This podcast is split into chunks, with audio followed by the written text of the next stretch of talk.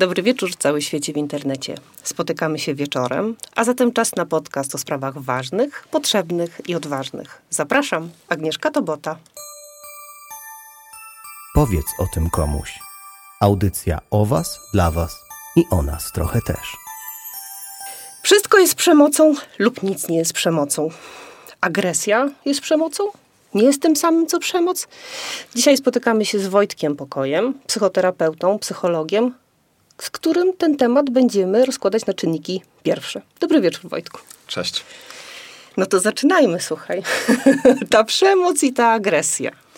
To jest bardzo męski wątek, dlatego że 90% przemocy jest, są za nie odpowiedzialni mężczyźni i 90% zabójstw jest dokowana przez mężczyzn. Więc będziemy działać w takiej kategorii, żeby rozłożyć to na to, jaka jest jaki jest jakby męski udział w tej agresji i tej przemocy, w sensie za co są odpowiedzialni mężczyźni, jak z tym działać i jakie są tego konsekwencje, ale też spróbujemy rozebrać sobie te dwa kluczowe słowa w sposób jak najbardziej przystępny, e, no bo tak intuicyjnie wydaje się, że wiemy, co to jest agresja i możemy odróżnić od przemocy, ale to chyba jest bardzo intuicyjne i tak wydaje się, że może w naszej bańce jest to takie oczywiste, ale jak się tak porozmawia z ludźmi, że tak powiem, na ulicy, czy tak z znajomymi po prostu, to dla nich ta różnica się rozmywa. Postaram się też nie bardzo tutaj w naukowe jakieś dygresje e, wchodzić, bo co prawda zbadałem sobie ten temat pod tym kątem, e, bo lubię być przygotowany dobrze do naszych rozmów i nie tylko. E, to, to pozwolę sobie z, jakoś tak y, to, to zrobić, żeby to było bardziej zjadliwe i będziemy sobie o tym dyskutować. Oboje też jesteśmy po lekturze książki Sapolskiego Zachowuj się, więc jakby to też jest nasza e, tutaj zasób, Nasz tak? zasób. Nasza inspiracja. Mhm inspiracja, zasób i byliśmy bardzo podbudowani czytając tę książkę. Oczywiście nie w całości, bo w którymś momencie autor odjeżdża nam bardzo, bardzo mocno, ale wątki z agresją są podane bardzo niefajne, a jaki? Przystępne. Przystępny, tak. Chociaż tak jakby jak wejdziesz w to naukowe tam dywagacje, jakby on jest naukowcem i stara się robić to z takim dystansem, ale momentami też chyba sam się odkleja, jak to młodzież mówi, nie? Tak, odklejają mu się plasterki. E, postaramy się zatem, żeby nasza rozmowa o agresji i przemocy nie była odklejona. E, może zacznijmy od tego, e, żeby tak powiedzieć, czym jest agresja, a czym jest przemoc. Okej. Okay. Agresja to jest taki rodzaj zachowania, który sprawia innej osobie cierpienie i ta osoba, gdyby mogła, to by tego uniknęła. I agresji mamy bardzo wiele rodzajów. Jest agresja reaktywna, czyli w odpowiedzi na jakiś bodziec, tak? związana z emocjami. Jest agresja instrumentalna, czyli że chcemy coś uzyskać dzięki tej agresji. Jest agresja robione dla przyjemności. Chyba ten najbardziej przerażający aspekt agresji. No i tym się to różni od przemocy. Tak staram sobie to tak yy, jakoś tak uspójnić i jakby taką syntezę z tego przeprowadzić, że dla mnie tak jakby czytając te wszystkie rzeczy i myśląc o tym też e, w, kontekście mojej pracy, przemoc jest czymś takim, co po pierwsze ma intencję powodowania cierpienia innej osoby. Po drugie, czyli intencje, czyli co? Czy że ta osoba po prostu chce zrobić tej osobie nie, nieprzyjemność. Chce, chce ją upodlić, chce jej zrobić coś takiego, po czym będzie niemiło. Na wielu poziomach to może być, prawda? Bo to może być przemoc ekonomiczna, może być psychiczna, prawda? Fizyczna, seksualna, zaniedbanie, cały, cały ten zestaw, ale że ostatecznym celem jest to, żeby ta osoba cierpiała. No i jak tak patrzę po tych definicjach, yy, i to też było dla mnie ciekawe, że sama intencja jest niewystarczająca. Chodzi o to, żeby to było powtarzane, że to ma być wielokrotne. I od razu możemy sobie tutaj zdefiniować to, że jakby w takiej metaforze, że przemoc to jest pewien rodzaj spirali agresji, czyli powtarzany cykl reagowania agresywnego na dany bodziec, mówiąc behawioralnie, czyli na na przykład zniewagę, czy na przykład na prowokację. Prowokacja jest w ogóle bardzo częstym słowem używanym w kontekście agresji, że my mężczyźni często reagujemy agresywnie w momencie, kiedy zagrożona jest nasza męskość. Kiedy jesteśmy sprowokowani i musimy udowodnić, że jesteśmy co najmniej tak samo męscy jak druga strona. Bardzo często przejawiający się wątek. W ogóle, wiesz, ja jestem zainteresowany męskością, bo mam ten podcast y, z przyjacielem. Genialny, by the way, podcast o męskościach. Dzięki. Ale wiesz co? No? Jeden, jedna rzecz, usłyszałam jedną rzecz powtarzalna przemoc, tak? Ale mówi się bardzo często, że jeżeli doszło do jednorazowego aktu, E, i jest ta przewaga sił, jest ta intencja, to też jest przemoc. Tutaj często ze szkół, jak gdyby dostajemy takie informacje, no ale ojciec raz zrobił mu krzywdę i co dalej? Przecież to agresja, no każdemu puszczają nerwy, każdemu się może zdarzyć. No nie.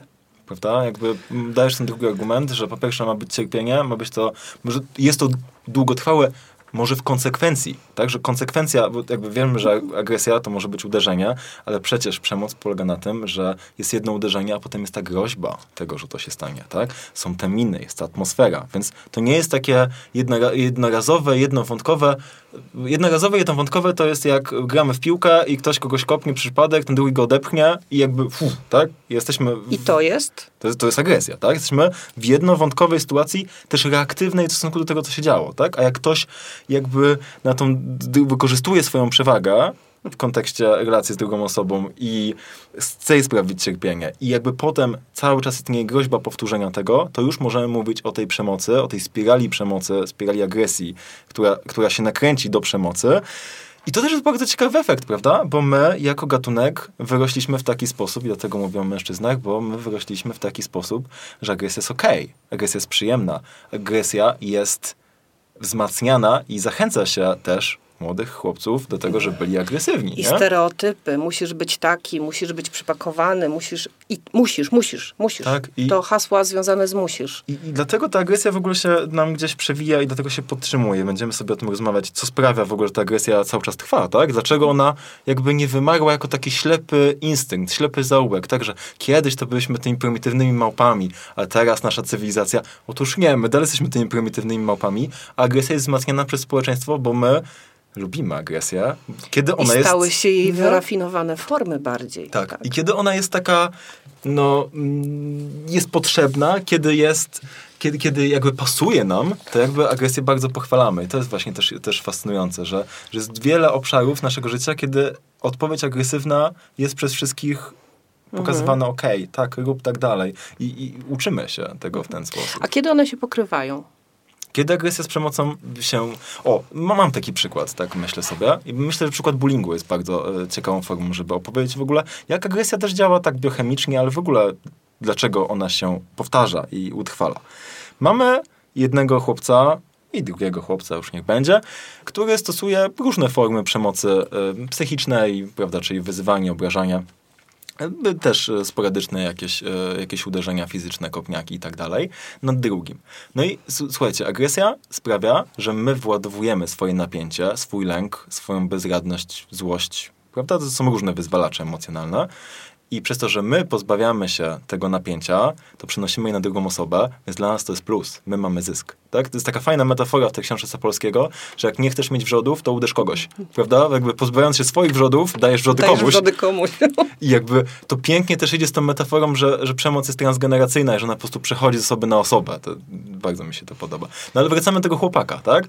On uderza tą drugą osobę i wyzywają. I zobaczcie, pozbywa się tego napięcia, ale to, co jest jakby w tym niesamowite w tej spirali przemocy, to jest okropne też, że powtarzanie tej przemocy, tej agresji, tak, bo ona jest jeszcze agresją, ale już wchodzi w przemoc, mm. sprawia, że ten poziom napięcia temu e, chłopakowi już nie spada, tylko wręcz rośnie ten poziom agresywności, że powtarzanie tego, tej, tej agresji, tego zachowania, które jest agresją, w przemocy sprawia, że poziom agresywności zamiast się rozładować, to cały czas idzie do góry, bo ta osoba coraz bardziej racjonalizuje i dewaluuje tą jednostkę, której zadaje przemoc i ją, tak, prawda, ona już nie jest dla niej osobą, tylko jest czymś, tak, i mhm. wtedy dużo łatwiej komuś, bądź, znaczy czemuś już wtedy czynić tą przemoc. I, I, myślę sobie, że to jest dobry przykład, kiedy od jednego zachowania agresywnego, jednej sytuacji, bardzo płynnie i bardzo szybko przechodzimy już w taką ciągnącą się spirala, która prowadzi do bullyingu, która prowadzi do przemocy. Mhm.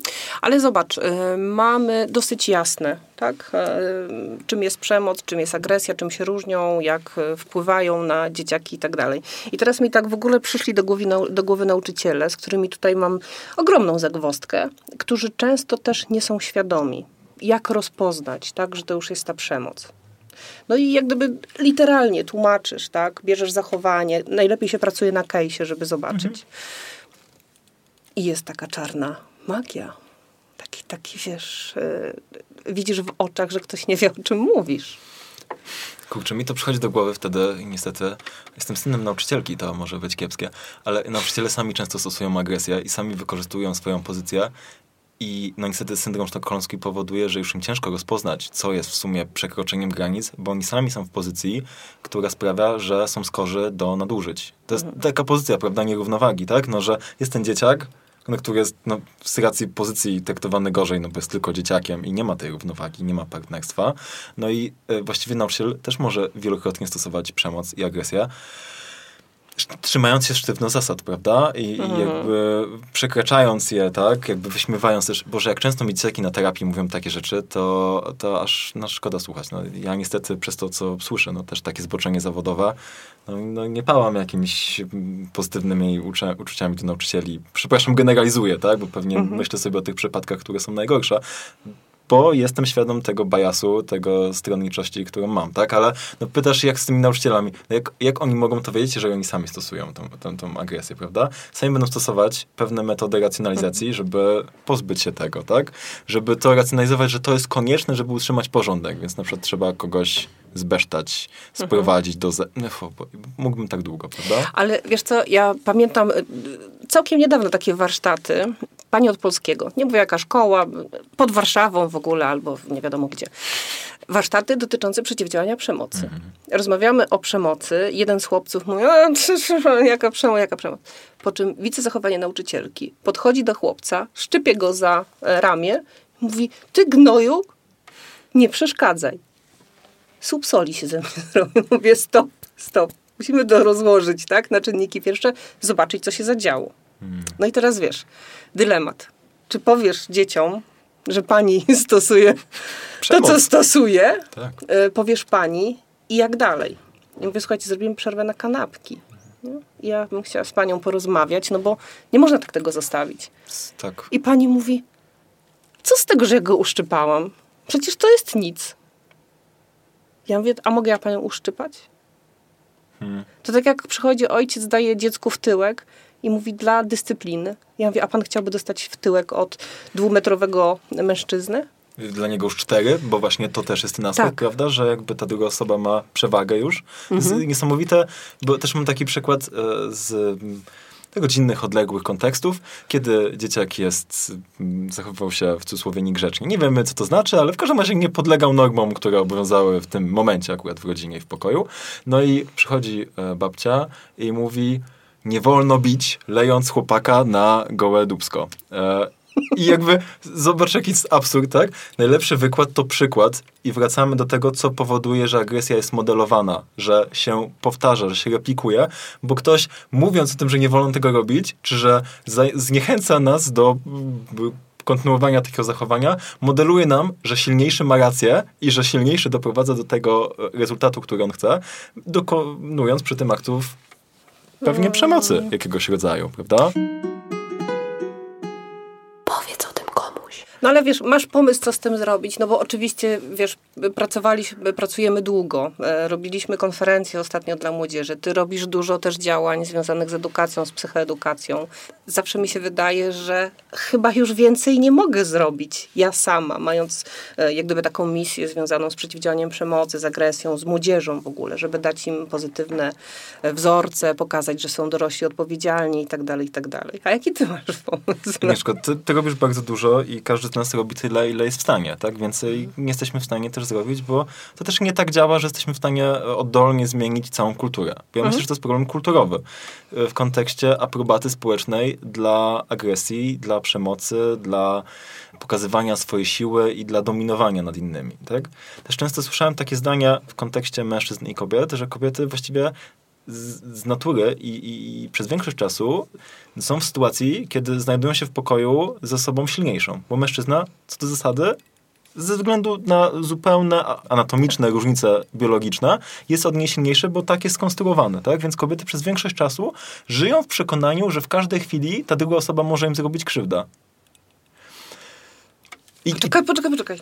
Żyją w przekonaniu, że ta osoba... No tak. Nie, że jakby w każdym momencie, no, zobacz, jesteśmy razem w pokoju, znamy się dobrze, prawdopodobieństwo tego, że zajdzie coś między nami takiego jest zerowe, ale jakby samoświadomość tego, prawda, że mężczyzna ma przewagę na tym punkcie, jest czymś do wzięcia pod uwagę. I dla mnie też jest taki bardzo ważny wątek, no bo jestem wysportowanym facetem, może nie jakimś wielkim, nie? Ale jakby no, jestem Dbam aktywny, o dbam o siebie, to Mhm. jest dla mnie ważne. I jakby nigdy nie myślę sobie o tylko zagrożeniu dla drugiej osoby, bo to takie, nie mam takich przekonań i nie No ale podchodzisz na równi, tak? Podchodzę Masz na dobre równi. intencje. Ale ta druga strona może nawet tego nie wiedzieć, zobacz. Ale widząc mnie, może, może, może odczytywać tego, bo nie wiemy, co jest e, w mózgu drugiej strony. Zresztą miałem niedawno taką konsultację, gdzie w pewnym momencie sobie zdałem sprawę, że pacjentka bardzo śledzi moje ruchy. Bo gestykuluję, tak mam. I pytam się, słuchaj, co się dzieje? Bo tak widzę, że patrzysz na te ruchy. A ona po prostu zaczęła się bać, bo miała takie doświadczenia, że ktoś tak, y, te ręce ma tak w ruchu, to to, że może to prowokować do przemocy, prawda? Więc jakby sam ten wątek, prawda, że gdzieś tam z tyłu jest takie przekonanie, że zaraz, ale w każdej chwili właściwie gdyby ta druga strona chciała coś na mnie wymusić, to może wymusić, no sprawia, że ten lęk się pojawia i, i jak, jakoś jest to w ogóle wątek. Mhm. Ale wiesz co, tutaj uświadomiłam sobie jedną rzecz. E, U mnie w pokoju, jak wiesz, na wprost e, krzesła jest okno. E, jak słucham przychodzących klientów, patrzę w okno, żeby się skoncentrować w stu procentach. Czasem im o tym mówię, żeby nie myśleli, że się rozpraszam i tak dalej. Wczoraj jedna z pań mówi, patrzę w okno, patrzę w okno, w którymś momencie zamknęłam oczy, bo był hardcore i ona mówi, i to się zaraz zadzieje. Ja tak się. Co się zadzieje? On zaraz przyjdzie i mnie pobije. Zawsze patrzył w okno i wymyślał, jaki sposób będzie. Ja mówię sobie, o kurde. I tłumaczę, z czym to jest związane, że całą sobą słuchałam i tak dalej, i tak dalej. Już nie było rozmowy dalej. Tak, bo jakby ten lęk przed tą agresją, przemocą, jakimkolwiek działaniem sprawia, że jakby nasze ciało y, tutaj, y, nasz, nasz mózg, nasz kora, nasza kora przeczuwa się już odkleja my jesteśmy już w lęku, w tym ciele migdałowatym, w tym mózgu gadzim, jesteśmy już odklejeni od sytuacji. Ale to, co chcę dalej, prawda, bo to jest jakby taki aspekt, który chciałem podkreślić jakby już na samym początku, żeby zobaczyć, jaka to jest taka rola no, interpersonalna tego w ogóle aspektu i jeszcze nie agresji, ale możliwości, że ona się zadzieje, to więcej jest to aspekt kulturowy, bo jak pytasz, co można z tym zrobić, to ja jestem przy wątku aprobaty społecznej dla, dla przemocy, dla wykorzystywania i tak dalej. I zobaczmy taką kulturę honoru, którą pewna część naszego społeczeństwa e, automatycznie ma po prostu wpisaną w swoje dorastanie, tak? E, w książce są takie bardzo ciekawe przykłady, że no to górale w Polsce mają, a jak myślę o kulturze honoru, to myślę o Pradze, północ. Tak? Czyli psy, czyli nie ma 60, y, czyli tych, którzy kapują, e, prawda? I, I jakby legia. Nie ma w tym nic złego samego w sobie, ale to powoduje, że jakby jest przyzwolenie na pewien, pewien całkiem spory, całkiem sporą ilość agresji, czy stosowanej przemocy, czy groźby stosowanej przemocy. Zresztą są ciekawe badania, które pokazują, że jak ludzie wychowywali się w kulturze honoru tak zwanej, czyli tego, że męskość swoją, to jakby cały czas ten wątek, trzeba chronić i trzeba ją cały czas udowadniać, to są dużo bardziej skorzy do bardziej agresywnych zachowań w kontekście innych osób, żeby je zdominować. Więc to wszystko polega na tym, że my cały czas podkładamy tą samą definicję. Jeżeli chcesz być mężczyzną, to musisz to udowadniać na każdym kroku. Jeżeli chcesz być mężczyzną, to musisz reagować na każdą prowokację, na każdą zaczepkę, bo właśnie twoja męskość została zagrożona. I to jest fascynujące, bo ja czytam jakby rzeczy naukowe, nie bo, bo mężczyźni, bo podcast, bo coś. I, I każdy wątek dotyczący agresji dotyczy tego, jak mężczyźni reagują nie na to, co jest autentycznie prawdziwe, tylko na to, co oni mają w swojej konstrukcji psychicznej na temat tego, co znaczy być mężczyzną. Mhm. I jak myślisz, jak, jak pytasz to, co należy zmienić, to pewnie należy zmienić to, jak mężczyźni myślą o tym, co to znaczy, żeby było męskie. Wiesz co, e, tak tutaj wywołałeś tą Pragę, wywołałeś męskość i powiem ci, że jedna rzecz się na tej Pradze zmieniła. E, ja jak wiesz, mam początek swojej kariery w zakładzie karnym, tak, jako wychowawca. I wtedy był taki mm, nie... Nikt sobie nie wyobrażał, że mężczyzna może uderzyć swoją matkę, tak. To po prostu już było, tak jak dziecka się nie ruszało, nie ruszało się matki. Natomiast jak patrzę teraz, to co się dzieje na Pradze, oczywiście jest lojalność, są grupy i różne inne historie, natomiast matka już nie jest świętością. Matka już może być tą K, tą taką, tą siaką czy owaką i to jest przerażające. Bo kiedyś taki nawet zakapior wiedział, że to jest świętość. I gdzie tam męskość jest? Jeżeli y, ta matka wychowuje tego zakapiora przez całe życie, lepiej, gorzej, nie będę tego komentować, nie? I on po prostu przychodzi któregoś dnia i traktuje ją jako podwórkową, tam wiadomo. E, I gdzie ta męskość wtedy? w jego definicji męskości, bo mm. być może to się ewoluuje i zmienia na pewno, prawda? No jakby jest takie zdanie cały czas ze mną chodzące, że największym zagrożeniem dla świata jest toksyczna męskość i jakby i definicje te, i, jaką ludzie przyjmują, co znaczy być męskim. Być może kiedyś to znaczyło, by to było sakrum, prawda? Matka była mhm. sakrum, a ta osoba dalej sprawowała bardzo wiele przemocy i bardzo często szła tym rodzajem scenariusza, że do, mężczyznom się jest dopiero, kiedy się kogoś zleje, mhm. prawda, splugawi tych tam przeciwników, kimkolwiek by oni nie byli, prawda? Jakby różnie definiowanych. Być może to ewoluuje w kontekście bezradności, być może w kontekście większej złożoności świata, być może w kontekście braku edukacji i ignorancji. I ta definicja męskości się zmieniła, prawda? Tutaj jakoś chodząca, bo ty mówisz o tym w pesymistyczny sposób, mhm. że coś, co było sakrum e, do tej pory, tak, staje się profaną, tak jak wszystko i właściwie jest to takie defetystyczny e, punkt widzenia. Mhm. I widzisz, pytasz to, co, co, co jest dobre. Ja zawsze wtedy sobie powtarzam, że moje relacje czy moje kontakty z tym młodszym pokoleniem są bardzo budujące, bo ja widzę, że ci mężczyźni już inaczej się definiują e, i mhm. definiują inaczej swoją męskość. A co znaczy zatem inaczej będą reagować na prowokacje, bo być może co innego będzie dla nich zagrożeniem takiego bytu, jakim jest męskość. Czy może nie będą mieli potrzeby udowadniania tego w ten sposób. Oczywiście, że znajdziemy takich, którzy powielają, prawda, te scenariusze i którzy się nauczyli tego tak bardzo, tak? Więc do tego y, w moim przekonaniu to, co jest do zmienienia, to jest zmiana społecznego poglądu na to, kto jest mężczyzną i kto się definiuje jako mężczyzna. Mhm. Czyli jakby zmiana kulturowa. Wiesz, teraz sobie też jeszcze jedną rzecz uświadomiłam. W swoim gabinecie u nas w fundacji miałeś same dziewczyny. Głównie. Hmm? Jak e, patrzyłam sobie, rozmawiając z nimi na konsultacji wstępnej, e, kto byłby w mojej głowie oczywiście dobry dla nich, dobry tak w cudzysłowie troszkę, to myślałam sobie o mężczyźnie, który będzie miał taki pozytywny które osoby, które do niego przyjdą, kobiety, które do niego przyjdą, będą miały pozytywny obraz tego mężczyzny, tak? Bo w domu często ten obraz jest zachwiany i tak dalej, i tak dalej. I zobacz, jak to zadziałało w różnych przypadkach, tak? E, I myślę sobie, że bardzo często w ogóle na tych wstępnych konsultacjach młode osoby bardzo się irytowały, że to taki pomysł, jak to do mężczyzny, jak ja mam taki duży problem z tym facetem i tak dalej, i tak dalej. I właśnie poczucie tego odpowiedzialnego dorosłego, tego faceta, któremu mogę zaufać, który, który może mi pomóc, który wyciągnie rękę, który mi to znormalizuje wszystko, tak? No to myślę sobie, że jest też e, jak gdyby jakiś krok, e, bo często, zobacz, jak słyszymy na wstępnych konsultacjach, ale ja chcę do dziewczyny, tak?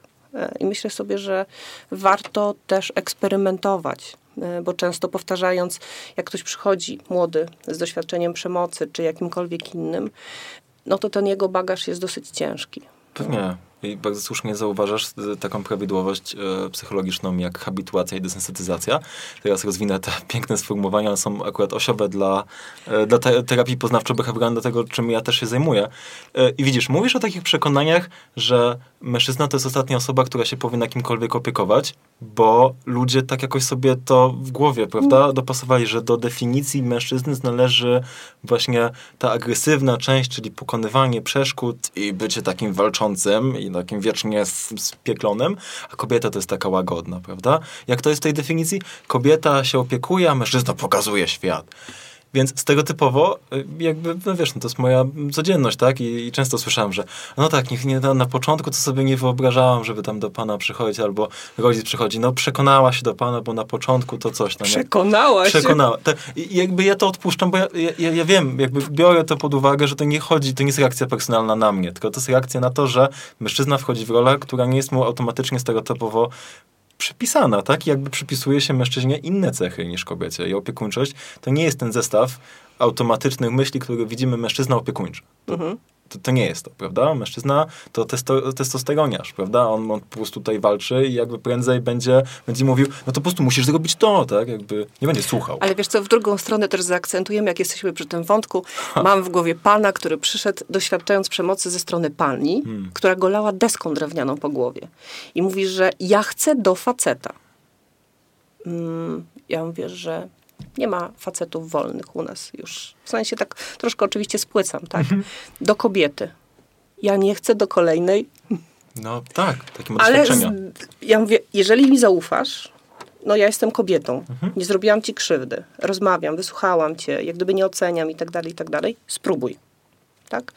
Czyli tutaj te, to wychodzenie poza schematy, albo jak to pięknie powiedziałeś, Habituacja, przyzwyczajamy się do tego, prawda? Ktoś ma trudności w relacji z facetem, dużo więcej mu da relacja, pozytywna relacja z innym mężczyzną, bezpieczna relacja, bo wtedy będzie miał, czy miała okazję obniżyć to swoje napięcie przez habituację, czyli takie doświadczenie, że czuje trochę lęku, ale go wytrzymuje i potem jest już go mniej, prawda? Habituacja jest odwrotnością unikania, tak? Boję się facetów, więc nigdy nie będę sam, sam na sam z facetem, tak? Takie sytuacje też, też mi zdarzały i też odzwyczaiłem pacjentów od bania się mężczyzn e, samym tym, że po prostu byłem. Nic już nie trzeba robić, bo ten poziom napięcia już był tak wysoki, że mogliśmy rozmawiać o, o dupie Maryni i o pogodzie, ale ta habituacja i tak działała, bo jakby sama to, samo towarzystwo tego, że ten facet jest potencjalnym zagrożeniem, prawda? No i desensytyzacja, czyli jakby po prostu przestaje reagować tak silnie na ten bodziec. Powiedz o tym komuś. Hmm. Wiesz co, jeszcze tak sobie myślę, mm, że chcę, żebyśmy na koniec mm, podali jakiś taki przykład, który e, może w sposób jaskrawy, a może nie w sposób jaskrawy, pokaże zachowanie agresywne i zachowanie przemocowe. Masz w głowie jakiś przykład? Najlepszy wykład to przykład. Cały czas się boję, że źle to powiem, to jest takie istotne, żeby to pokazać w ten Najlepszy sposób. wykład to przykład. Tak? I jakby do tego modelowanie działa, prawda? Bo jeśli ktoś nam mówi, że nie można stosować przemocy i sam stosuje tą przemoc, no to sorry, ale to nigdy się nie odbędzie, prawda? Najbardziej możemy uczyć nie okazywania przemocy, czy nie stosowania tej metody, jeśli sami będziemy się stosować pewnych zasad. No i teraz zobaczmy, jakie są przykłady. Y, Ja zacznę od sportu, bo to jest moja ulubiona forma zrytualizowanej agresji, czyli takiej agresji, która jest okej. Bo to jakby to, co warto podkreślić, androgeny, któ- które mają mężczyźni, czyli jednym z nich jest testosteron. Testosteron. Dodajmy testosteron. Tak, dla uproszczenia.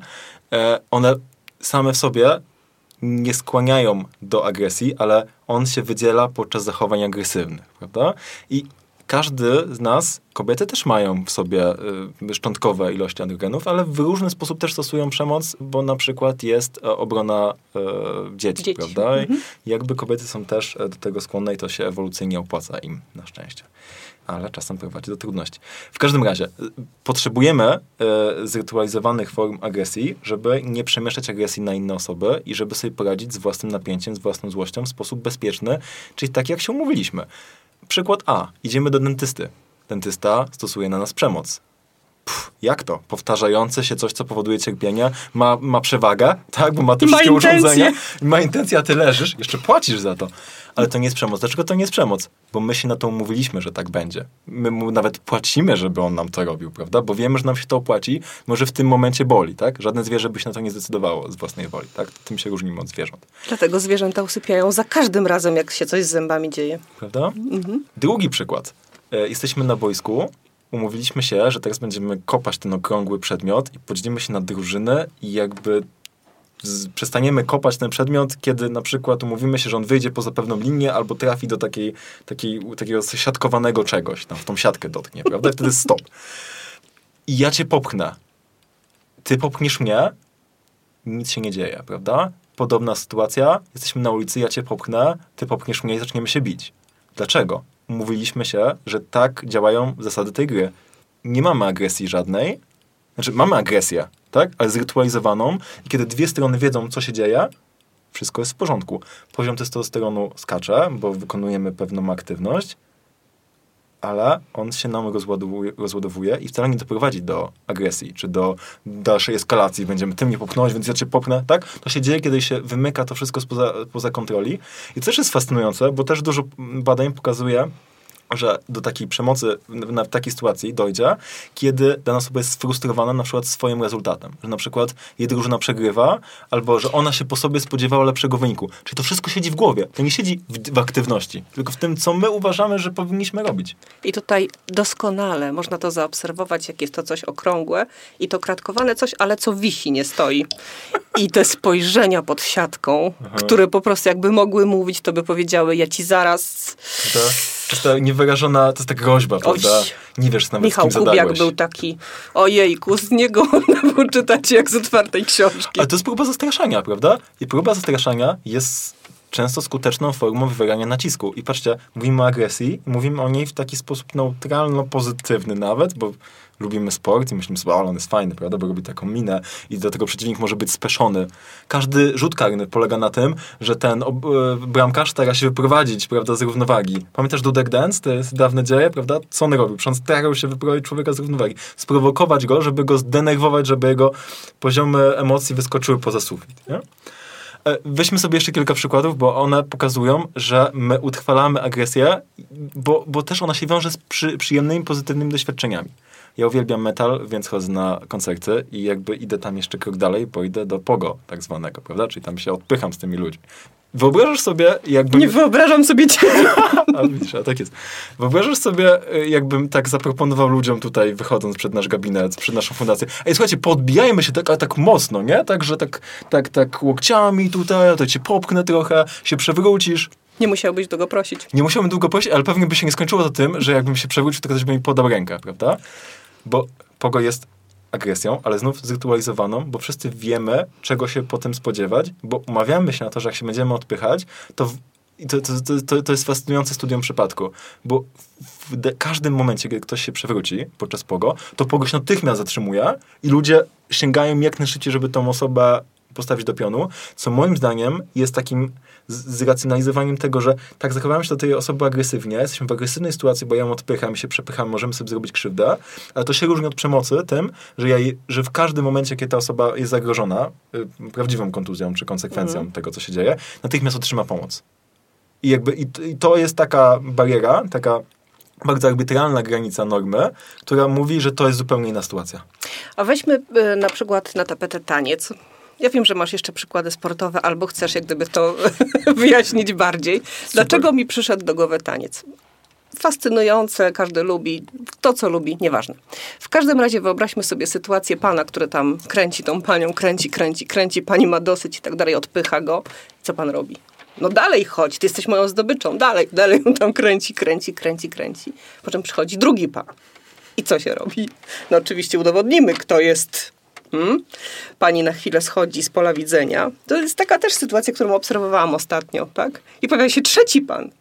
I w tej sytuacji, w czworokącie już właściwie tym tanecznym, dochodzi, no nie powiem, że do takiego mm, tańca, o którym ty powiedziałeś, bo to było bardzo agresywne. W każdym razie oni zaczęli ze sobą walczyć. I to był taniec towarzyski, gdzie było miło, była otwarta przestrzeń, była fajna muzyka i tak dalej, i tak dalej. I stoisz z boku, patrzysz na to i mówisz sobie, kurde, każdy pretekst jest, jeżeli ktoś ma tak dużo, że tak powiem, złości, czegokolwiek w sobie, Frustracji. frustracji może spowodować E, e, Zobacz, bo to y, tutaj zahaczamy o takie definicje psychoewolucyjne. Myślę, że warto też e, e, tą stronę podążyć, bo tutaj mamy typową sytuację walki o partnerka. Zdobycz. I jakby zdobycz, zdobycz jest taka bardziej przedmiotowa, prawda? Ale jak oni, Ale- oni ją traktowali jak przedmiotowo. tak, tak. No bo psychoewolucyjne mechanizmy mówią o tym, że mężczyźni są bardziej skłonni do agresji. Ja już jestem poza tą granicą, ale największa skłonność do agresji jest 15-29. Uff. Uff. Ja już jestem tuż po. E, w każdym razie, tak, jakby, że to jest naturalne i przypisane do naszego gatunku i do każdego gatunku naczelnych czy innych zwierzaków, bo celem biologicznym życia jest przekazanie go dalej. Więc jakby agresja jest jedną z form i dlatego w ogóle mężczyźni często jakby według psychoewolucjonistów stosują agresję, dlatego że to im zwiększa szanse na dostęp do partnerek. I to, co się zadziało w formie tańca, który też jest zrytualizowaną formą pokazania atrakcyjności seksualnej, nie? Jakby, no nie oszukujmy się. Chodzi o to, jak jesteś bardzo giętki, jak bardzo umiesz się nauczyć czegoś, co ci się nie przyda do przetrwania, ale pokaże, że jakby masz tyle zasobów, że się takich rzeczy uczysz, prawda? Mm, oczywiście, nie, że tak. że masz się w- tutaj, że jesteś z- tutaj zgrabny i w ogóle i, i ponętny, tak? No dla kobiet to też jest to samo, prawda? Tylko Mhm. jakby w, w innym cyklu. No i tutaj mamy typową sytuację, prawda? Kiedy mężczyzna chce zdominować mężczyznę, chce zdominować mężczyznę, bo się pojawia kolejny i który zdominuje bardziej, ten wedle tych takich bardzo stricte ewolucyjnych kategorii, no wygra dostęp do partnerki. Więc agresja też ma taką funkcję, prawda? Że jakby ma nam pokazać, że jesteśmy e, skłonni, e, jesteśmy dobrymi partnerami. I znów tutaj dochodzimy do definicji. Jeżeli kobiety będą uważać za atrakcyjnych mężczyzn, którzy będą się wykazywali większą siłą fizyczną i skłonnością do dominacji, to mężczyźni będą do tego dążyli, bo no, tak działa trochę biologia tutaj, tak, że to jest pożądane na rynku matrymonialnym, więc taki będę, tak, będę najsurowszym z mięch, dlatego, że kobiety chcą tego sukinsyna, tego drania. No to jest kolejny wątek na rozmowę, tak? E, jakie, jak to jest z tymi wyborami? Mm, Dlaczego wybieramy takie typy, a nie takie typy? Dlaczego z tymi... No, ale to mówię, kolejny, kolejny, kolejny i kolejny. I teraz tak, ja bym w ogóle leciała jeszcze dalej, ale chyba musimy kończyć tą naszą rozmowę, żeby ją było, e, żeby był niedosyt, żeby można było poczekać na to, co się zadzieje e, na następnej rozmowie, bo e, zawsze jak rozmawiam z tobą, to jestem taka bardzo pozytywnie nakręcona do tego, żeby dalej rozmawiać. Co na koniec? Jest taka teoria e, agresji i frustracji, która mówi o tym, że ludzie są agresywni dlatego, że są sfrustrowani, czyli że ich potrzeby nie są spełnione i dlatego e, reagują agresją.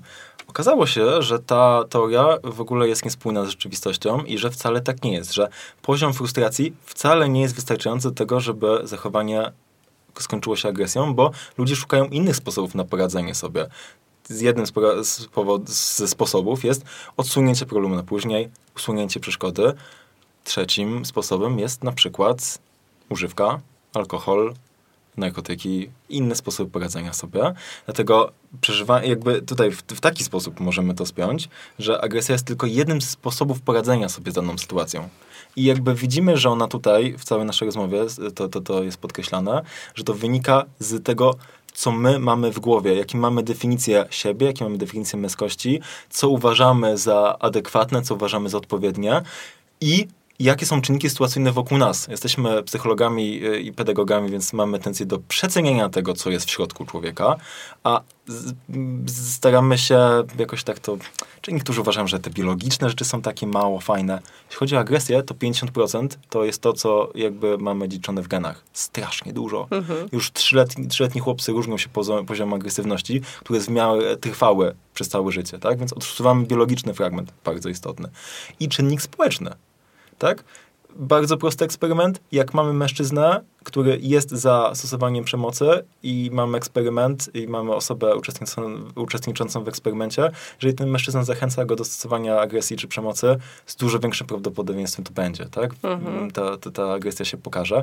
Więc podkreślamy też, jak ważne są czynniki środowiskowe. Więc definiując to i tak to podpisując e, pod taką klamrę, najważniejsza jest definicja kulturowa tego, jakie zachowania są w porządku. Bo jeżeli będziemy powtarzać takie definicje i będziemy mówić sobie, że o super, pokazałeś mu, tak trzeba, musisz postawić na swoim, musisz odpowiadać na prowokację, to będziemy jak to się mówi, jest taki, takie mm, po łacinie takie słowo, że mm, perpetuum mobile się stanie, prawda? Że będziemy cały czas kończy się jedno pokolenie, a drugie pokolenie uczy się od poprzedniego, że musi cały czas jakby bronić pewnych okopów e, definicji męskości, czy definicji tego, kim się powinno być, bo to im pasuje do jakby światopoglądu, więc zmiana światopoglądu mm, ludzi na taki, który jest bardziej pacyfistyczny, który nie sprawia, że muszę dominować, żeby być okej.